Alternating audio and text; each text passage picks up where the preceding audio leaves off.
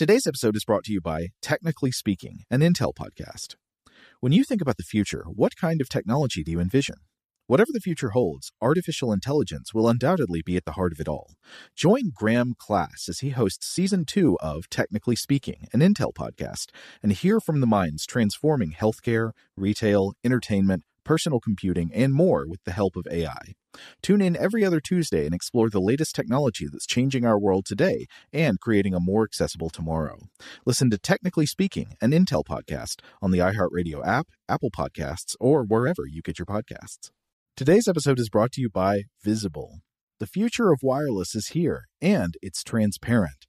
Switch to Visible, the wireless company that makes wireless visible. Get a one line plan with unlimited 5G data powered by Verizon, just $25 a month, every month, taxes and fees included. No hidden fees, no surprises, no, really. What are you waiting for? Get with the times and switch to Visible at visible.com. Monthly rate on the Visible plan for data management practices and additional terms, visit visible.com.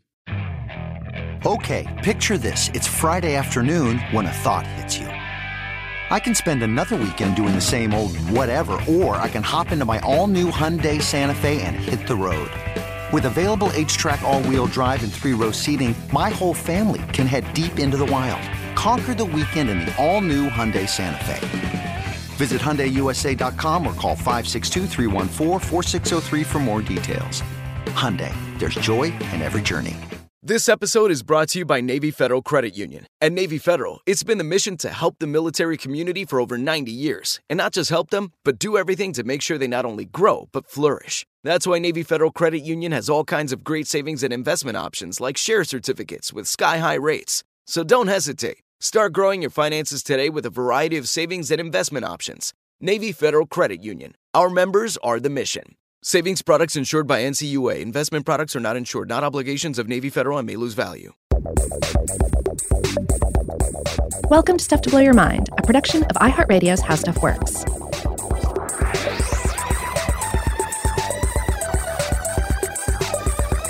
Hey, welcome to Stuff to Blow Your Mind. My name is Robert Lamb. And I'm Joe McCormick. And I want to kick off this episode by talking about a piece of art.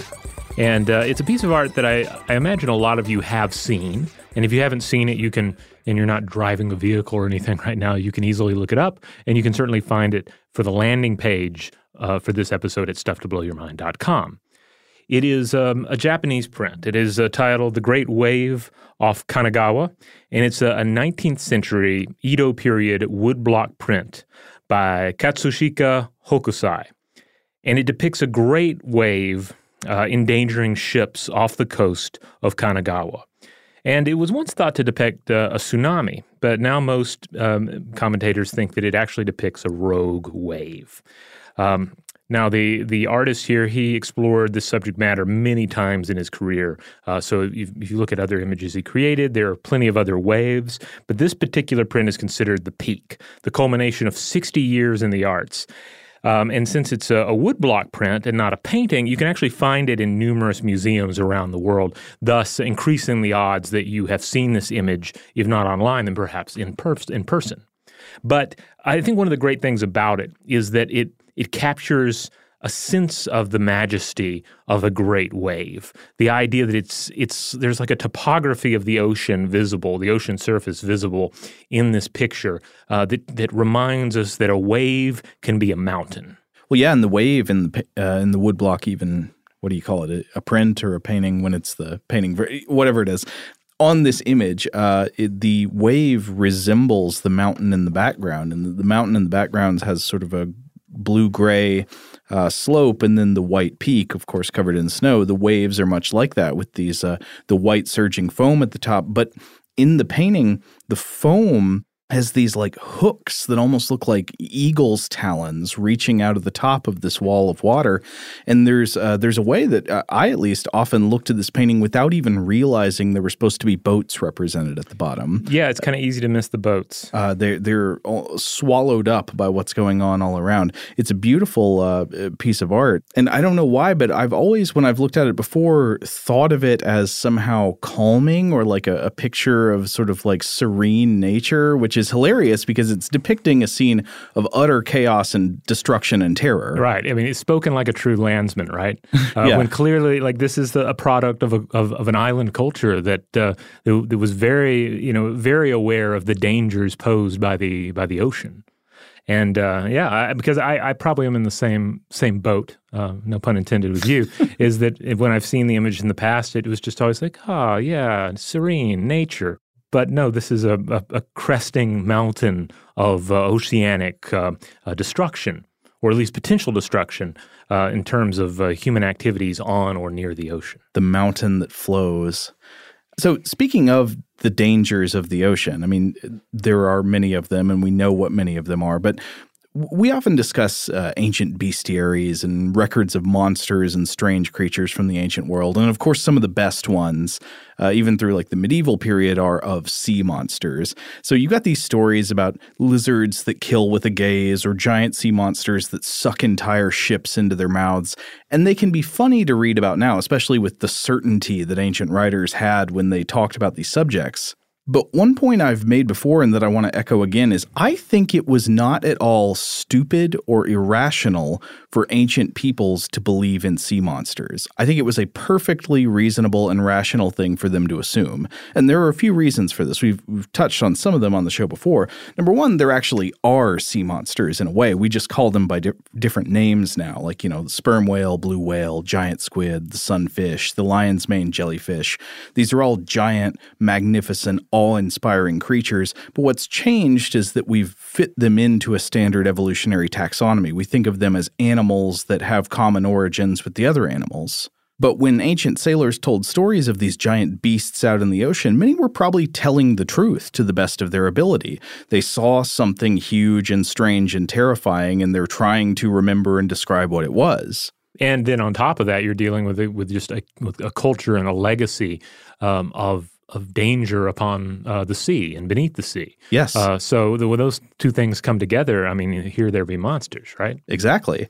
And because the sea, you know, a a life at sea has long, I think, been associated with a kind of with a kind of daring and bravado, right? Mm-hmm. But also, I think there's another reason it was sort of rational to believe in giant krakens that could pull ships down to their doom. And it's that Poseidon is one of the cruelest and most fickle of the gods. That- That's not an accident that the Greek myths are like that. It is not at all uncommon for ships to set sail on the high seas and then just vanish, leaving behind no trace at all. Uh, other times, you might find a giant, sturdy ship wrecked with no apparent cause, like its mast and rigging smashed to bits with giant holes blown in its solid hull.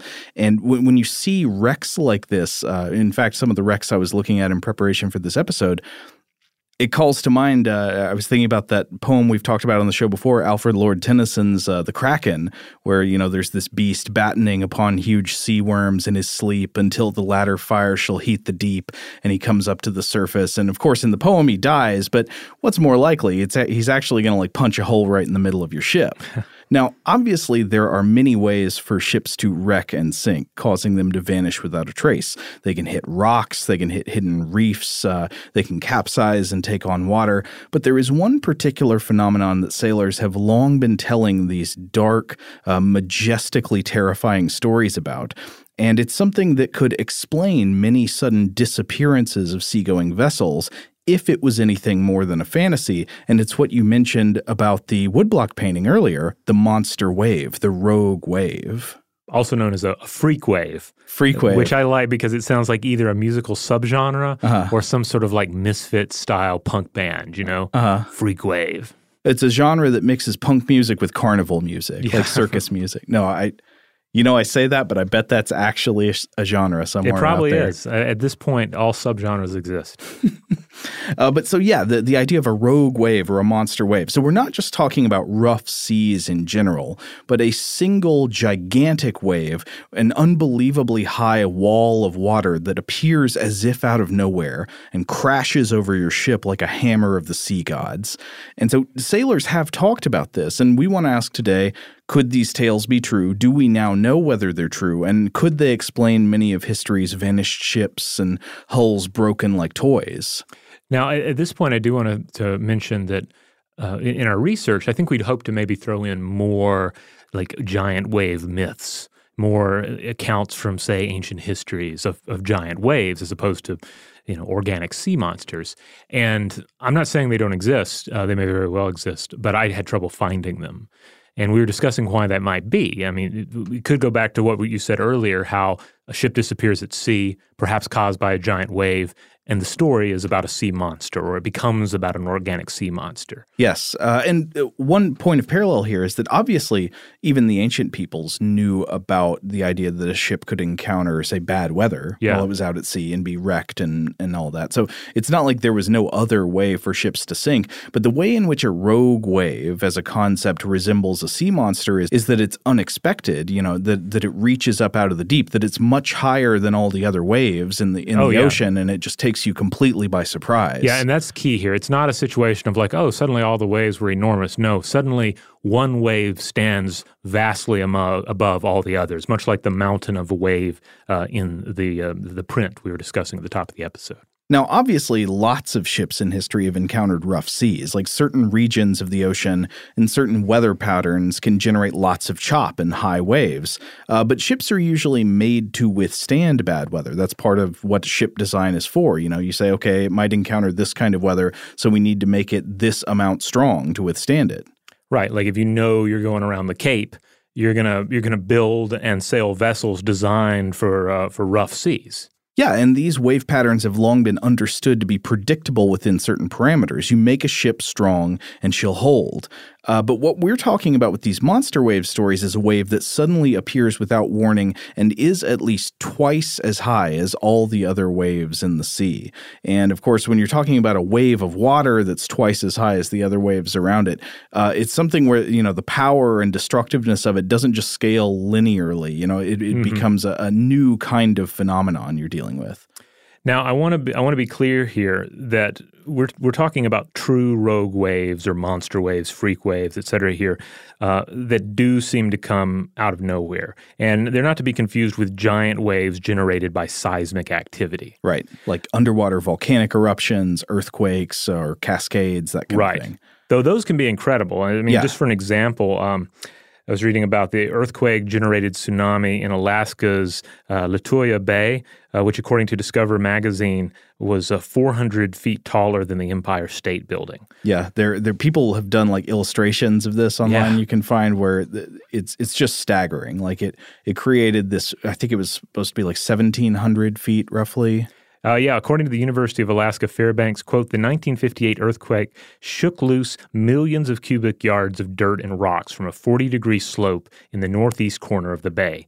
The rock mass displaced a large body of water, causing both the splash wave that rose to 1,740 feet and a gravity wave that was 150 feet high at the head of the bay. The waves sheared and stripped the bark from thousands of trees, some of them four feet in diameter. Just clear cut the land next to the bay. Yeah, and this occurred in 1958 again, but they seem seemingly uh, something like it occurred at the same area in 36 uh, and also in the 1850s and 1874 as well. So that's just a taste of the destructive possibilities of seismically generated waves in shallow coastal areas. Yeah, and of course, in a, so we've got tsunamis as well. Tsunamis happen when something happens out in the ocean. Uh, there's like an earthquake, or you know, a shift in the seafloor, or an eruption, something like that. And then there's a pressure wave that goes throughout the water column uh, toward the shore. As it nears the shore, of course, as it enters the shallow waters, that's when it becomes really destructive because that mass of pressure it rises up out of the water and it you know keeps coming and flooding against the shore, taking whatever's on the shore along with it. Yeah. Now, now, obviously, atmospheric conditions are complicated, as we've discussed on the show before. They are complex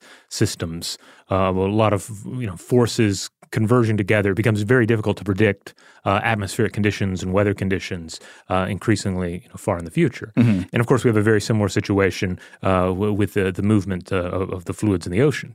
But uh, but, but but with these cases, they make a lot more sense to us, right? The tsunami, the earthquake-generated tsunami, uh, because we can we can easily say, well, this is the thing. This is the great event that caused the great wave, and the idea of a wave just coming uh, seemingly out of nowhere uh, the, the, the source is, uh, is seemingly a little more elusive. Like it seems to be emerging from the complex uh, interplay of uh, different storm patterns and currents. Yeah, you might be just out in a storm with waves that are pretty regular, a certain height coming and going and going and going and going. And then there's one. Yeah. Suddenly the mountain arrives. Or so the stories tell us. Right. So the question is when sailors tell these stories, are they true? And so I thought maybe we should look at a couple of firsthand accounts. You ready, Robert? Let's do it. Who's our first adventurer? Well, I thought we should turn to uh, one first-hand account from the Antarctic explorer Ernest Shackleton, hmm. Which came from the famous voyage of the James Caird. Now, th- this voyage was one part of the overall survival journey after the failure of Shackleton's Antarctic expedition in a ship called the Endurance that started in 1914. And this is an absolutely astounding survival story that is worth looking up if you've never read it. Uh, and this is this is only one part of the story, um, but the short version of the context here was that 1914, Shackleton and crew set out for Antarctica in this ship, the Endurance, but the ship became trapped in ice in the Weddell Sea and the ship eventually sank. And of course, this was 1914 or 15. You're in Antarctica that you know your ship sinking is sort of a death sentence. Yeah, I mean even today, yeah. it is very bad news. So the crew made their way, you know, they're out there stranded, and the crew made their way to an uninhabited island known as Elephant Island from after where the ship sank. And Shackleton reasoned that their only hope of survival was seeking help and reinforcement from the island of South Georgia, where he knew that there was a whaling station. So if they got to where the people were at the whaling station there, they could you know, come back for rescue with the bigger ship. But South Georgia was about 800 miles or 1,300 kilometers away over terrible seas. You know, the seas around Antarctica are, you know, there's they're icy, there's rough, bad weather. It's not a place to be sailing in an unreinforced vessel. And the only viable vessel they had for making the voyage, because remember their ship sank, the, oh, the best thing they had to use was a 22 foot or about six and a half meter lifeboat called the James Caird. So Shackleton and a few others, they left the rest of the crew uh, sheltered at Elephant Island, and they set out on this brutal journey to get a rescue party, uh, during which they encountered ice and bad weather. The story is harrowing and amazing. Uh, they talk about how uh, you know ice would keep building up on the boat because it was freezing, right. and they'd be soaked by all these oh. horrible waves that are pounding on them. It's freezing weather, and they'd have to keep constantly chipping the ice off of the boat because the ice would weigh the boat down and start to make it sink. Oh. Um, and you know, this is a this is like a multi-week journey. And at one point, while Shackleton was at the tiller of the boat, uh, so there had been very bad weather, of course. And then he, he's at the tiller one time and he thinks he sees the clouds breaking and a clear sky up ahead. And then I want to quote from Shackleton's own account quote, I called to the other men that the sky was clearing, and then a moment later I realized that what I had seen was not a rift in the clouds, but the white crest of an enormous wave. During 26 years' experience of the ocean in all its moods, I had not encountered a wave so gigantic. It was a mighty upheaval of the ocean, a thing quite apart from the big white capped seas that had been our tireless enemies for many days. I shouted, For God's sake, hold on, it's got us. Then, came a moment of suspense that seemed drawn out into hours. White surged the foam of the breaking sea around us. We felt our boat lifted and flung forward like a cork in breaking surf. We were in a seething chaos of tortured water, but somehow the boat lived through it, half full of water, sagging to the dead weight and shuddering under the blow. We bailed with the energy of men fighting for life, flinging the water over the sides with every receptacle that came to our hands, and after 10 minutes of uncertainty, we felt the boat renew her life beneath us. So the fact that, that this giant wave did not sink or just completely smash their tiny boat to pieces is one of the many bizarre miracles of this unbelievable journey. Uh, you know, you always have to wonder like how things like that happen, but apparently it did, according to Shackleton's telling. And the crew actually did manage to reach South Georgia. According to an account by Gary Pearson, though, after they got ashore in South Georgia, quote, at 2 a.m. on the first night ashore, Shackleton woke everyone shouting, Look out, boys, hold on! It's going to break on us! It was a nightmare. Shackleton thought that the black snow crested cliff above them was a giant wave. Oh, wow. Yeah, that, that is an impressive telling. And, but yet at the same time, you can easily go either way on it, right? You can say, well, all right, Shackleton is a trustworthy source of information and mm-hmm. this is what he saw. But then on the other hand, we have to say he was in an extreme situation. I mean, we've spoken before on the show about how extreme conditions can lead to seemingly paranormal encounters. Oh yeah. You know, if you've been awake for a long time, if you're fighting for your survival, etc. And all of those elements are are are here. Yeah, and there are problems with the plausibility of the story. I mean, how did this wave not sink and kill them? Yeah. Yeah, so whatever happened obviously made an impression. Like this consummate survivor had nightmares not of sea monsters in the deep but of a lone killer wave wave rolling up out of the ocean as high as a mountainside. Uh, and so, one thing about giant waves like this is that if they exist, we shouldn't have necessarily expected to hear eyewitness accounts of them all that often in history because of a couple things. Number one, of course, if they do exist, for a long time people thought them to be very rare. But on top of that, if sailors in the wooden ships of olden days encountered a wave like this, uh, there was not a good chance of them living to tell about it, right? right? The Goliath wave would just arise suddenly, kill everyone, sink the ship, and then melt back into the sea without a trace. How would you how would you even know it had happened?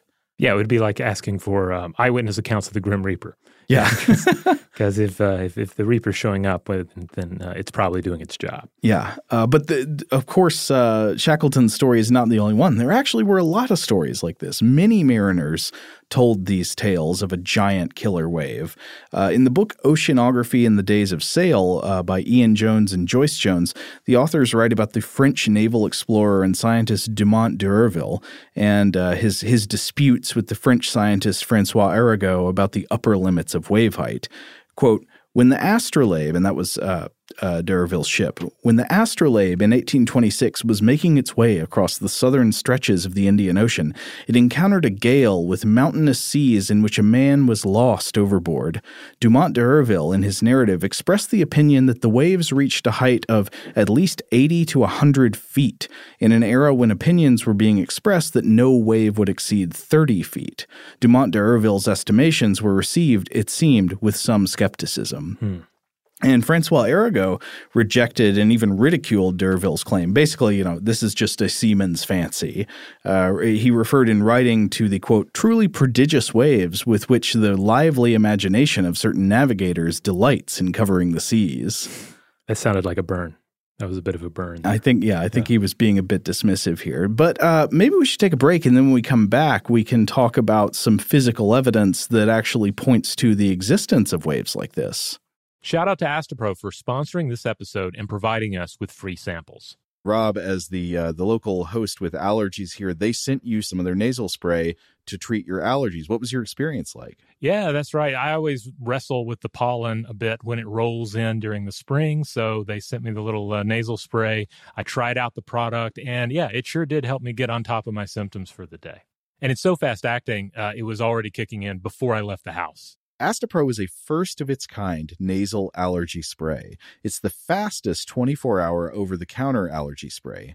It starts working in 30 minutes, while other allergy sprays take hours. Astepro is the first and only 24 hour steroid free allergy spray. Astepro delivers full prescription strength indoor and outdoor allergy relief from nasal congestion, runny and itchy nose, and sneezing. Get fast acting nasal allergy symptom relief with Astepro. Go to asteproallergy.com for a discount so you can get Astepro and go today. A S T E P R O allergy.com. Astepro and go. Use directed for relief of nasal congestion, runny nose, sneezing, and itchy nose due to allergies. Today's episode is brought to you by eBay. eBay Motors is here for the ride. Remember when you first saw the potential? And then, through some elbow grease, fresh installs, and a whole lot of love, you transformed a 100,000 miles and a body full of rust into a drive that's all your own. Look to your left, look to your right. It's official. No one's got a ride like this. There's nothing else that sounds like, feels like, or looks like the set of wheels in your garage. With over 122 million parts, you can make sure your number one ride or die stays running smoothly so there's no limit to how far you can take it. Brake kits, turbochargers, engines, exhaust kits, roof racks, LED headlights, bumpers, whatever your baby needs, eBay Motors has it. And with eBay Guaranteed Fit, it's guaranteed to fit your ride the first time, every time, or your money back. Plus, at these prices, well, you're burning rubber, not cash. Keep your ride or die alive at ebaymotors.com. Eligible items only, exclusions apply. Today's episode is brought to you by Technically Speaking, an Intel podcast. When you think about the future, what kind of technology do you envision? Whatever the future holds, artificial intelligence will undoubtedly be at the heart of it all. Join Graham Class as he hosts season two of Technically Speaking, an Intel podcast from Ruby Studio in partnership with Intel. Explore the future of technology that's rapidly evolving our world today with the help of AI. There's still so much work and research needed to fully understand the power and potential of AI, and Intel is at the forefront of implementing AI in revolutionary technology that's changing the world we live in for the better. In each episode, Graham interviews the minds transforming medicine and healthcare, retail, entertainment, personal computing, and more while pioneering new uses for AI in these spaces. Tune in every other Tuesday and explore the latest technology that's changing our world today and creating a more accessible tomorrow.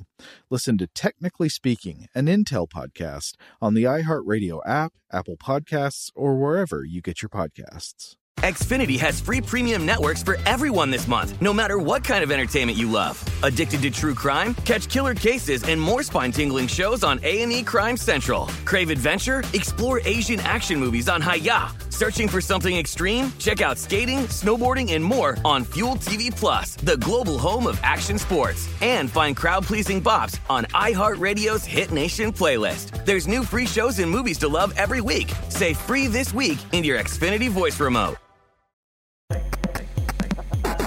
All right, we're back. We've we've discussed uh, accounts, anecdotal uh, evidence of giant waves, of freak waves, of rogue waves. Mm-hmm. But uh, now we're going to get into what the science has to say. What what kind of proof is there, if any, to substantiate these claims? Right. You'd want some kind of physical evidence other than just people saying they saw a giant yeah, wave. because people say they saw all sorts of things, but uh, you know, ultimately, though, this is why we have science. This is why we have uh, uh, recording equipment. Uh, this is so we can actually validate uh, that that uh, waves of this nature exist. Yeah, and so we talked about the French scientist Francois Arago being uh, severely doubting that waves like this existed. And from a scientific point of view, there had long been reason to doubt these accounts of gigantic monster waves.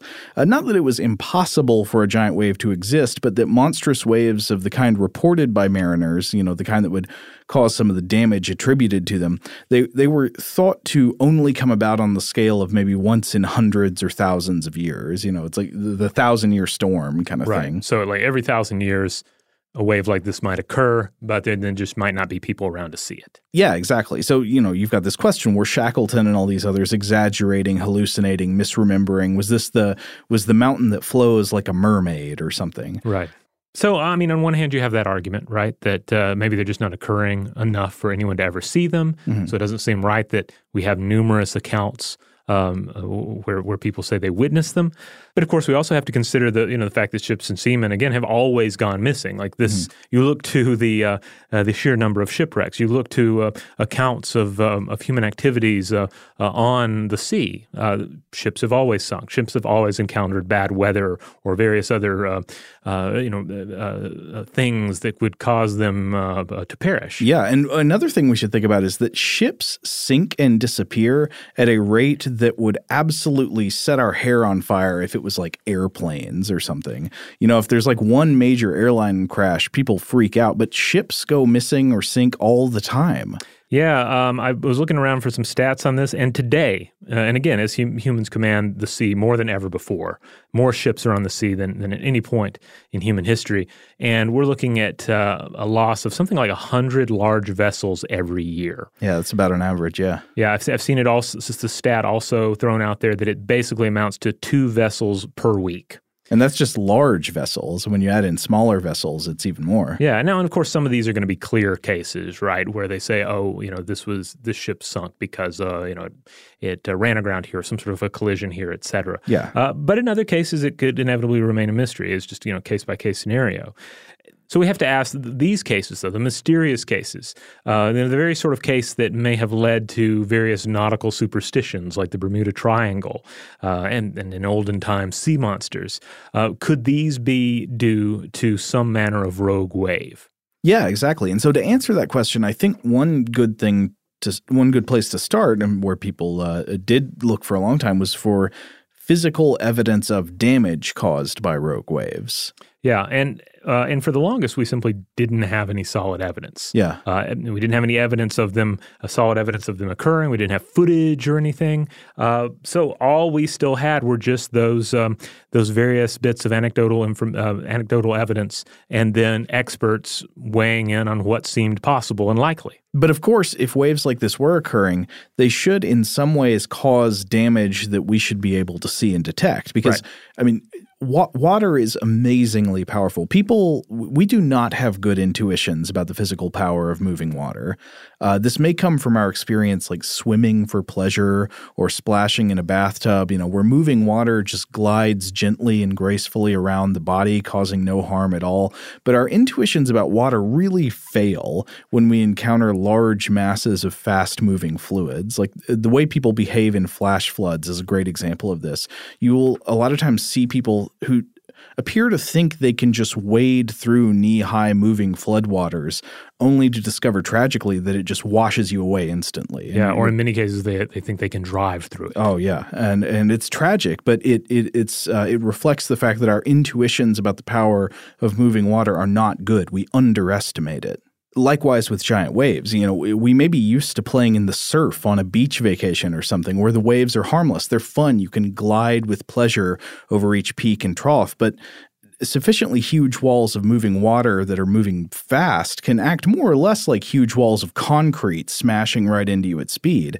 Uh, just like tsunamis can, you know, tear down solid buildings and trees, a giant wave crashing into a ship or a structure can cause devastating physical damage. It hits, it moves, it twists the structure. I mean, it, it, it it's like a hand of a god. Indeed, and Poseidon's a heavy hitter. Yeah.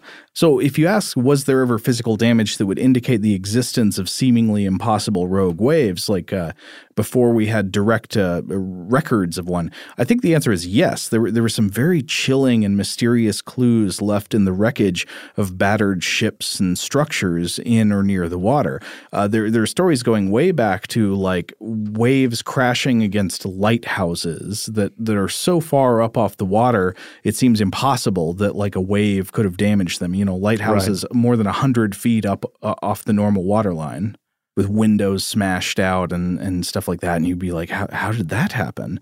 Uh, in 1982, the mobile offshore drilling platform, the Ocean Ranger, was apparently damaged by a giant wave off the coast of Canada. It sustained damage to its ballast control room, uh, which only could have happened if there was an extremely high wave. And this led to a chain reaction of events that caused the platform to sink. And, and tragically, all 84 crew members died. Everyone aboard died when this thing sank but there were also there there have been stories uh, all throughout the 20th century of like ocean liners, of both uh, you know passenger vessels and and cargo vessels and naval vessels that uh, would report being suddenly hit by a giant wave that that just wreaked havoc upon the ship. You know, it would damage the bridge, it would rip off the mast and rigging. Sometimes it would rip away lifeboats that were like you know had steel bolts holding them oh, in wow. place. Things that wouldn't make sense if it was just rocking in normal bad weather. But even with all this physical evidence of, of structures and ships being hit by these powerful events, it, it would still be hard to measure and confirm the existence of these giant rogue waves firsthand because, number one, you can't predict in advance when one will appear. Like, there are obviously better places and times to look for them. Right. Uh, but you can't know when one's going to happen or where. And then if when one does show up, uh, you suddenly have a number of priorities. Yeah, exactly. ahead of uh, perhaps recording it. And that being said, we are increasingly um, uh, in an age of just ubiquitous recording equipment. So who knows what the very near future will bring. Yeah. And so when one does appear, there, there's generally not time to react and track and observe it. Like you're saying, it's just there. And then within a few seconds, you will very possibly be dead. So the key here really is to, to, to not, of course, not just depend on eyewitness accounts, which we mm-hmm. already had, and of course there's an inherent problem there, uh, and we can't go looking for them uh, per se, because there are difficulties there. What you need are essentially machine recordings, Passive detection yeah, some sort of detection system uh, that that will say that will tell you like what uh, what sort of wave activity is occurring near a given vessel or a, near a given um, offshore platform. Yeah, and one that is lucky or unlucky enough to catch one in, in the act. And so the history of rogue wave science, I think, really changed in 1995. Right, because that's when we finally did get this this sort of evidence. So it was January first, nineteen ninety five, in uh, the North Sea, uh, the North Sea uh, platform uh, Draupner, which is a, a gas platform. This was built in 1984, and it consists of seven risers. And even today, it's an important complex in the Norwegian oil industry. Yeah, so this would be situated like in the North Sea between Norway and Scotland, basically. Right. Yeah, so which are you know this is like these are rough seas. Yeah. Uh, but on this particular day, equipment aboard the platform, namely a downward looking laser, uh, recorded a monster of a wave. So, significant wave height in the area, uh, this is just like the average sort of wave height that was occurring, was already 12 meters or 39.37 feet. Okay. So everything was already like really that's that sounds horrible. I, I would not I wouldn't want to be anywhere near that, you know? you don't want to take your James Carrot out on that. Right. Uh, but then, according to the data, a wave rolled in that was 25.6 meters high or 83.9 feet. Now, it, as is often the case, you you might just hear a number and it might not mean anything to you. But do your best to stop for a second here and picture it. Yeah, we're talking a, a seven story building of a wave. Yeah. And, uh, and it's coming at the platform. And indeed, the platform sustained uh, minor damage, uh, luckily, but that damage was enough to to verify the reality of the wave. So, in other words, showing that this wasn't just a, a recording anomaly where Yeah. you know the, the the laser went wonky or something, a seagull flew under it, and you know or whatever would cause it to to uh, to produce uh, some sort of uh, an anomaly. Uh, no, we also have the physical damage to the structure to back up what happened. Yeah. So they've got the they've got the accurate scientific reading from this instrument and they've got corroborating evidence. So it wasn't just a freak measurement. It was, in fact, a freak wave, a rogue wave. And so in 1995, really the, the, the first day of the new year, we entered uh, an era in which the rogue wave was no longer purely a myth, it was a reality. And from there, we enter um, the decades of, of figuring out well, what's the frequency, what's the cause, and ultimately, what is the risk? Yeah. Now, so uh, you might ask the question okay, we, we've just been talking about big waves. What is a rogue wave technically? I think I alluded to this earlier, but a rogue wave is defined in relative terms, right? So it's a wave that's greater than twice the size of all the other waves in the same area at the same time. Uh, and yeah, so rogue waves uh, do occur even in the context of very powerful regular wave patterns. So even in places where the waves are unusually high and choppy, you can get these things that stand out that are more than twice as tall as the other waves around them. Because again, this North Sea example, like those were some pretty tall, tall waves. I mean, weren't we talking earlier about um, in, about earlier experts thinking that like thirty feet was more or less the limit? Yeah, that that was uh, long believed to be about where waves capped off, at least in the kind of conditions you'd expect every year. Right, and so the, the, the just the ambient wave height in the in the area was already uh, in excess of that. Now, I guess maybe we should talk about how rogue waves exactly cause damage to ships, right? Uh, because there there are multiple ways that being hit by this flowing mountain, this giant wall of water, can sink you and destroy you. Right. Of course, anytime a ship is hit by a giant wave, its physical structure can just be directly damaged by like the force of the impact. Uh, and this is, is this is especially relevant to the superstructure of a ship. Superstructure is what you call all that stuff that's sticking up off the top of the hull, like the mast, the rigging, the bridge, the lifeboats. Uh, it can all be smashed to bits or ripped apart. And of course, a, a lake's worth of water is going to wash over the top of the vessel. And if there's a way for the vessel to take this water on, it very well can do that. So that's your first problem. Right, and I think that's an easy one to miss because again, like you said, we we just we often don't think about just the sheer punch of that water, especially when it is like a a, a fist the size of a la- of a lake's worth of water. Yeah, well, just imagine you are standing in the bridge of the ship and this wall of water comes across you. So it washes over the hull, it mm-hmm. washes over the deck, and it smashes into the bridge. And what, what very well could happen there is if, you know, if the bridge is not in some significant way destroyed, it may well smash through all the windows and throw all that glass at you yeah. and wash into the bridge. Uh, but so if it hits a ship laterally, like hits a ship on the side, the ship can be capsized by a rogue wave, uh, flipped over on its side or upside down, which of course can lead to foundering. You don't want your ship sideways. Um, if it gets if a ship gets hit head on by a rogue wave, this can also harm it, cause major problems. It can lead to the bow or the stern of the ship being lifted at an angle up out of the water. And if it's a large ship, this can be really dangerous because, uh, Robert, you remember that scene in Titanic, you know, where the ship starts sinking from the bow end? Oh, yeah and the stern of the boat is lifted up at an angle in the air. Ship hulls are extremely heavy and they're not designed to withstand sheer stresses on the hull of that immensity. Like the structure can't support half of the weight of the ship hanging up in the air. So the Titanic, of course, kind of cracked like a celery stalk. We, we I think I was reading that the the main theory now is that the crack started at the bottom at a weak point along the base of the ship and then it just cracked off and then the bow sank and then the stern bobbed for a bit and then sank as well. Uh, but of course giant waves can cause other large ships to do the same. So if the wave washes over you you can end up with one end of the ship sort of lifted poking up out of the water as it comes out of this wave uh, motion and that stress can crack or or otherwise significantly damage the hull, which of course again can make you sink. So there there are a lot of ways that a giant wave can mess you up. You just don't want them at all. All right, we're going to take one more break. When we come back, we're going to discuss some of the causes for rogue waves and also a, a very recent paper that explored uh, the question just how often are these occurring and how powerful are they? Today's episode is brought to you by eBay. eBay Motors is here for the ride. Remember when you first saw the potential?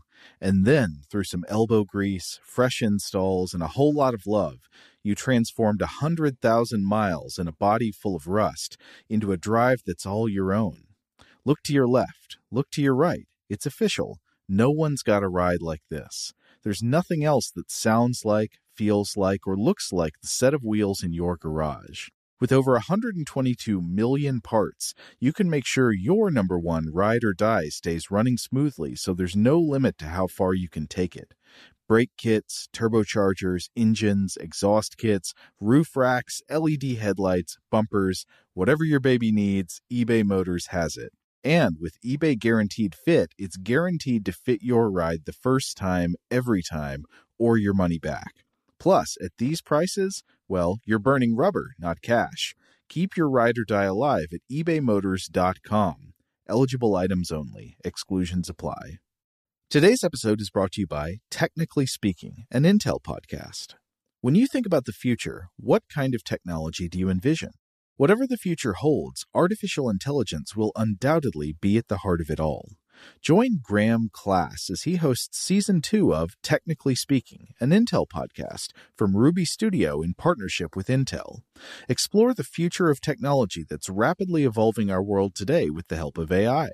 There's still so much work and research needed to fully understand the power and potential of AI, and Intel is at the forefront of implementing AI in revolutionary technology that's changing the world we live in for the better. In each episode, Graham interviews the minds transforming medicine and healthcare, retail, entertainment, personal computing, and more while pioneering new uses for AI in these spaces. Tune in every other Tuesday and explore the latest technology that's changing our world today and creating a more accessible tomorrow. Listen to Technically Speaking, an Intel podcast on the iHeartRadio app, Apple Podcasts, or wherever you get your podcasts. Xfinity has free premium networks for everyone this month, no matter what kind of entertainment you love. Addicted to true crime? Catch killer cases and more spine-tingling shows on A&E Crime Central. Crave adventure? Explore Asian action movies on Hi-YAH. Searching for something extreme? Check out skating, snowboarding, and more on Fuel TV Plus, the global home of action sports. And find crowd-pleasing bops on iHeartRadio's Hit Nation playlist. There's new free shows and movies to love every week. Say free this week in your Xfinity voice remote. This episode is brought to you by Navy Federal Credit Union. At Navy Federal, it's been the mission to help the military community for over 90 years. And not just help them, but do everything to make sure they not only grow, but flourish. That's why Navy Federal Credit Union has all kinds of great savings and investment options like share certificates with sky high rates. So don't hesitate. Start growing your finances today with a variety of savings and investment options. Navy Federal Credit Union. Our members are the mission. Savings products insured by NCUA. Investment products are not insured, not obligations of Navy Federal and may lose value. All right, we're back. So we're looking at the question first of what causes rogue waves, and this is not a fully settled question. I think that there are some uh, some competing and not necessarily mutually exclusive hypotheses here. Right. Uh, so first, let's go back to the Draupner wave for a moment. Uh, according to the European Center for Medium Range Weather Forecasts, high resolution retrospective forecasts forecast. That means going backwards in time. Yeah, retrocast. yeah. Um, uh, quote, suggests that waves driven by a southward moving polar low interacted with a substantial local wind generated wave system to produce the conditions conducive to the observed large rogue wave.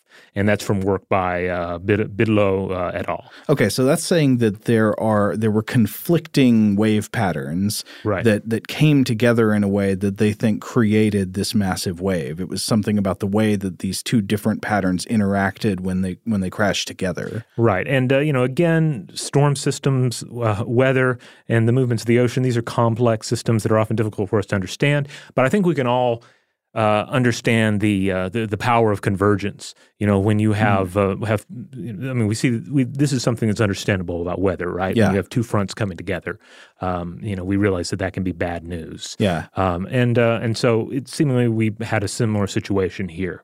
Um, uh, it's two energetic systems coming together, and it creates uh, uh, conditions that are optimal for this extra large wave to rise up out of the sea. And I'll talk more about stuff like that in just a minute.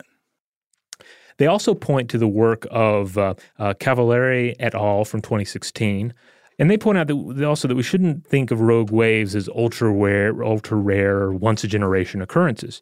Rather, quote, such waves are a regular part of large storms, and coming across them is just a matter of probability, depending on the spatial and temporal scales considered.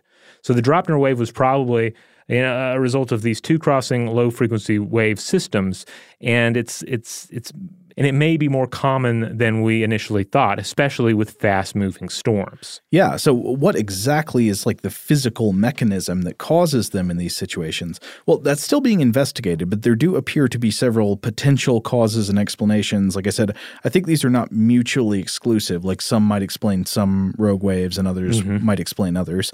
According, uh, the, the NOAA picks out a couple of main ones that it identifies as as the, the primary candidates. One is wave interference. So when you study the propagation of waves, and this is not just waves in water, this is waves of all kinds, like electromagnetic radiation waves, sound waves, waves through matter, like like you see in water. Uh, when you see these, uh, when you look at the propagation of these types of waves, you begin to see that when patterns of waves come into contact with one another, they create an interference pattern. Uh, and this means that waves can, for example, sort of cancel each other out. This is also known as destructive interference. Uh, you you might have seen a demonstration of this with like speakers. If you take like sound speakers and you place them at just the perfect distance apart away from you, the sound waves can actually cancel each other out, and suddenly you're not hearing the sound they're making anymore. Oh, wow. But if you turn off one of the speakers, then you can hear it again uh, because they're not canceling each other out anymore. So that's destructive interference when the peaks and the troughs are um, are, are alternating, canceling each other out.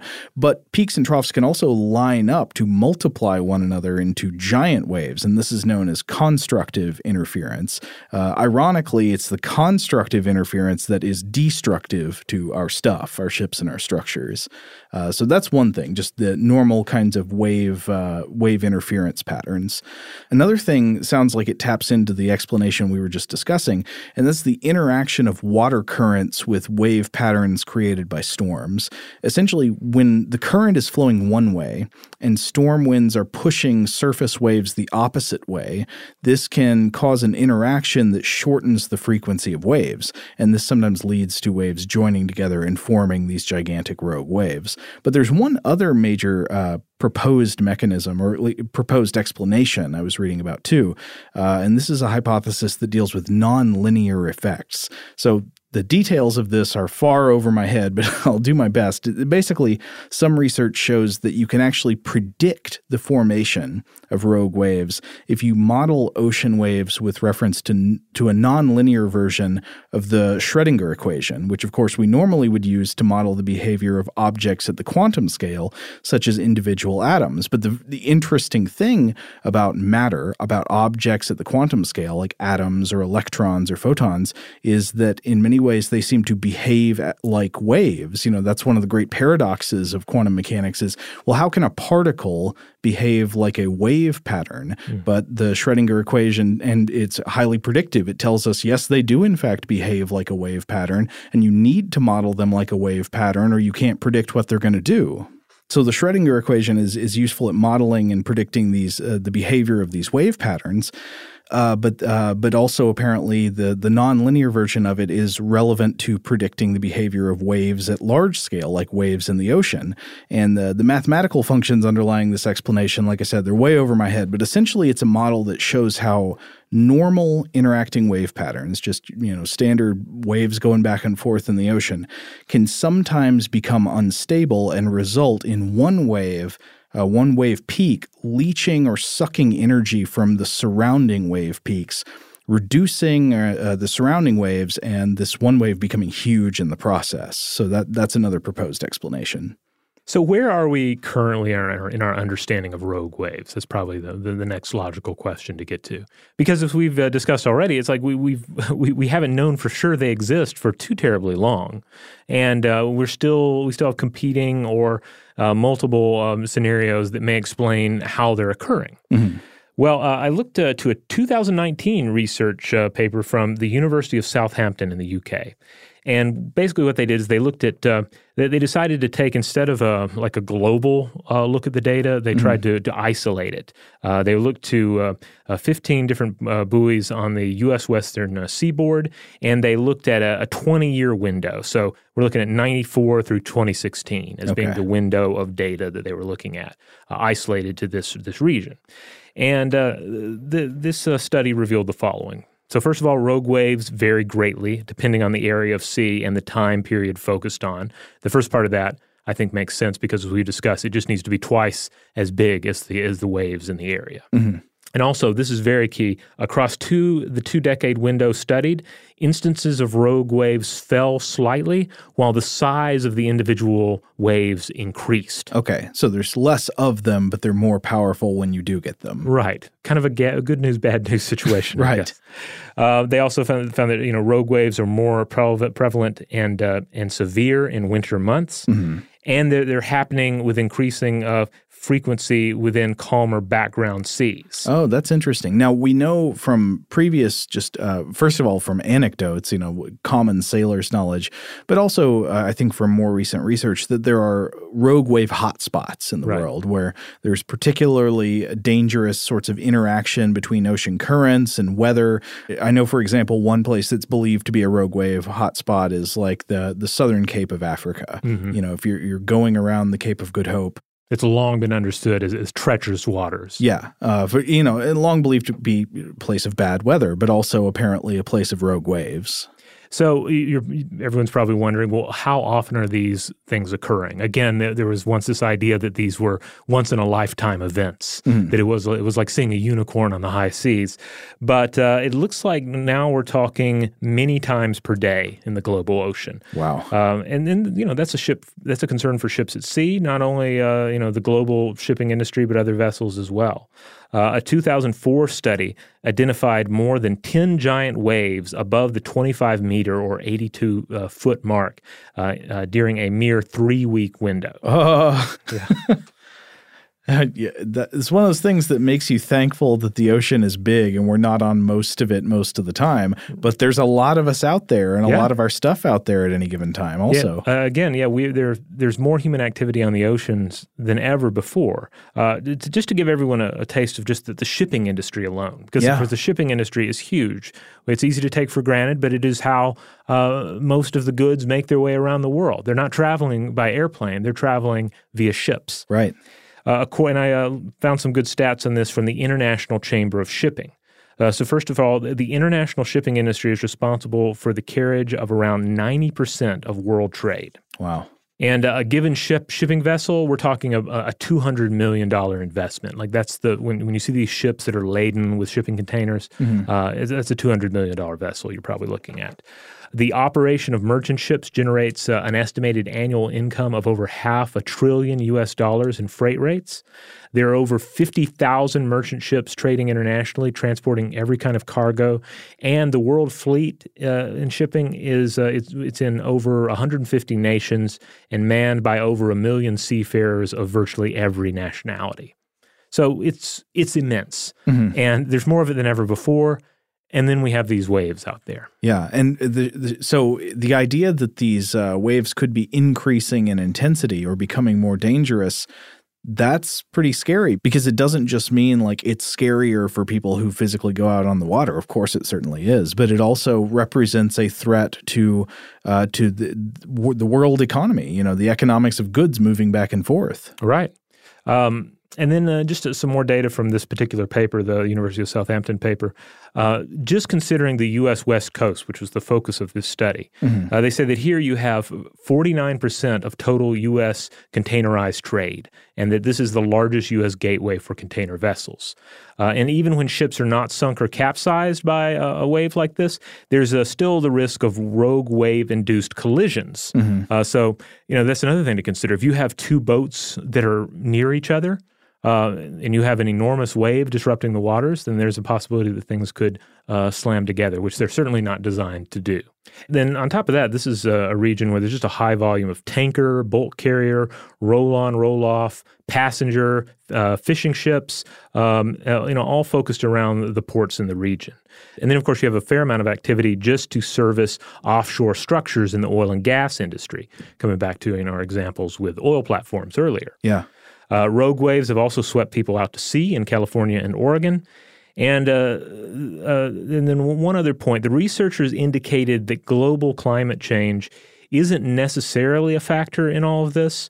Uh, part of it is that there's just a great deal of oscillation uh, with the with with the, the size of these waves, and we're dealing with such a complex system, and we have only two decades of rogue wave data uh, to deal with here. But at the same time, uh, they don't seem to be ruling it out. Yeah, I mean, uh, because of increasing energy, right? If the sea levels are rising and the oceans are getting warmer and you're getting more intense weather patterns, Right.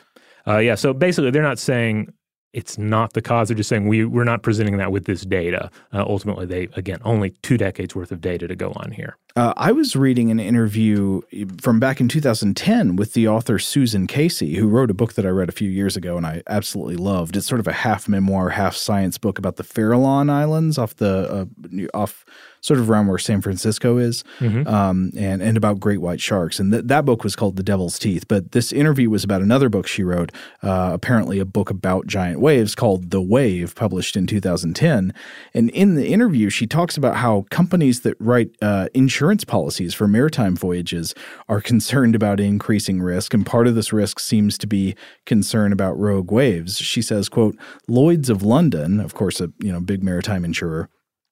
And Lloyd's of London is actually quite concerned about cruise ships. One of the guys said to me, This is a high concentration of risk. You've got 5,000 people on boats that are getting bigger and bigger, and they're going into gnarlier and gnarlier places. They're all over Antarctica now, for example. Uh, recently, one of the hardier cruise ships got hit by a 100 foot rogue wave, and all of its navigation equipment got knocked out and the windows got broken. During another recent cruise in Antarctica, all, pe- all the people ended up in the water, which isn't a good situation.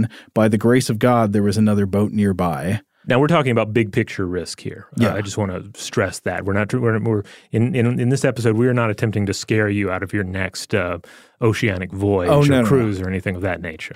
Though I think if that were our goal, we could do a very good job of it. But well, yes. that, no, that is not our goal. I mean, but yeah, there are obviously um, going to be huge risks to ocean uh, ocean voyages of all kinds, and w- one of the biggest impacts that would be there would obviously be trade.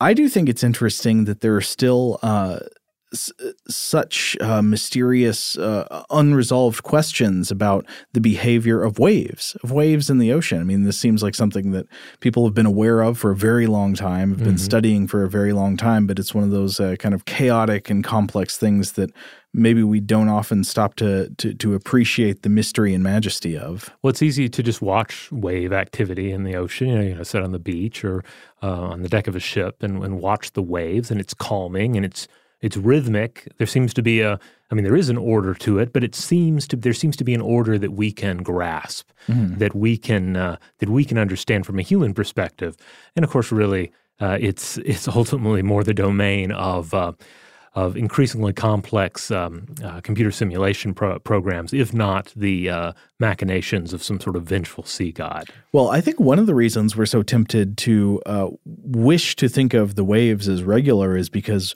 we can listen to them, is because it's auditory. Mm-hmm. Because it's auditory information instead of just being visual information, it assumes a kind of background rhythm whenever we're by the ocean or we hear something recorded by the ocean or we're on the ocean. Uh, you know, the, the wave activity becomes the the, the steady, reliable percussion of our lives. And then the idea that one of these waves could suddenly reach out and be not like the others, be this angry hand of God, feels like a violation of what nature has asked us to expect. Yeah, the white noise app that I use to sleep every night never gives me a rogue wave. it's, it's always just consistent, uh, calming uh, oceanic activity. Yeah, what if it just suddenly screamed your name? All right. Well, there you have it. You know, as as we've mentioned before, you know, we we are both landsmen here, uh, so we would love to hear from the sea folk out there. Uh, if you have any anything to add on this, have you mm. encountered uh, sizable waves, or even if you have you witnessed or seen the the handiwork of something that could be classified as a rogue wave? We would love to hear from you. Absolutely. Uh, yeah, please get in touch. In the meantime, uh, if you want to listen to this episode or more episodes of Stuff to Blow Your Mind, head on over to stufftoblowyourmind.com. That's where you'll find the landing page for this episode, uh, and that also features the the artwork, the Great Wave off uh, Kanagawa. You can see this image in case uh, you're not sure you've seen it before.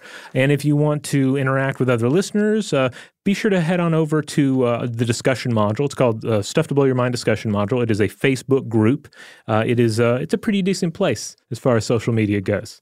one of my more uh, one of my few preferred uh, social media destinations these days. Literally the only reason I still have a Facebook account.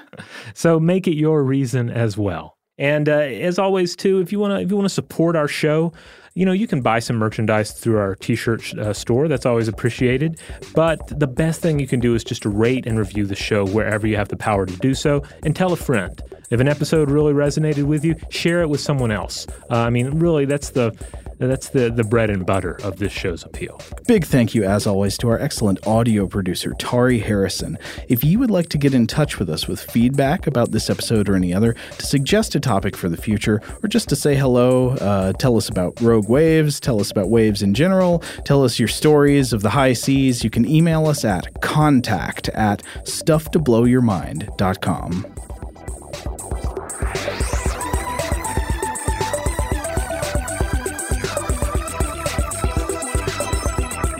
Stuff to Blow Your Mind is a production of iHeartRadio's How Stuff Works. For more podcasts from iHeartRadio, visit the iHeartRadio app, Apple Podcasts, or wherever you listen to your favorite shows.